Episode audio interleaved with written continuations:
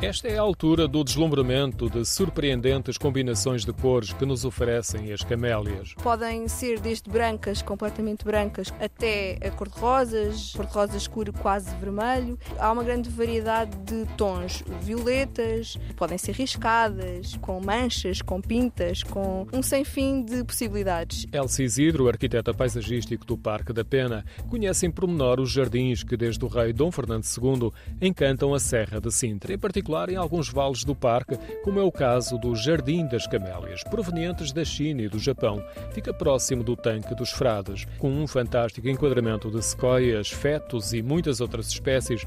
As camélias, nesta altura do ano, dominam a paisagem devido à floração e porque algumas estão muito altas, cresceram de forma natural e não foram podadas. Temos várias espécies, mas essencialmente aquilo que torna esta coleção interessante é a hum, quantidade de cultivares que nós temos reunidas aqui no, no Parque da Pena. Já identificadas por nós 332. São plantas que foram sendo eh, desenvolvidas por viveiristas como ofertas quer à família real, quer a famílias eh, nobres, abastadas. Na altura era um sinal de riqueza e estatuto social quem tinha nos jardins camélias com o nome associado à família. No Parque da Pena existem algumas com os nomes da família real. O próprio rei Dom Fernando II tem duas camélias que lhe são dedicadas.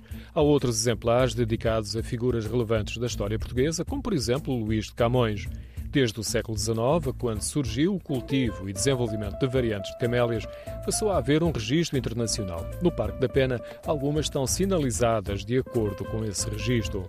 A maior parte das cultivares que estão para já identificadas por nós estão com uma plaquinha verde que identifica o nome da cultivar de acordo com uh, o registro na Sociedade Internacional de Camélias. Ao percorrermos o Parque da Pena, encontramos, em particular junto de vales e de cursos água, outros exemplares de camélias.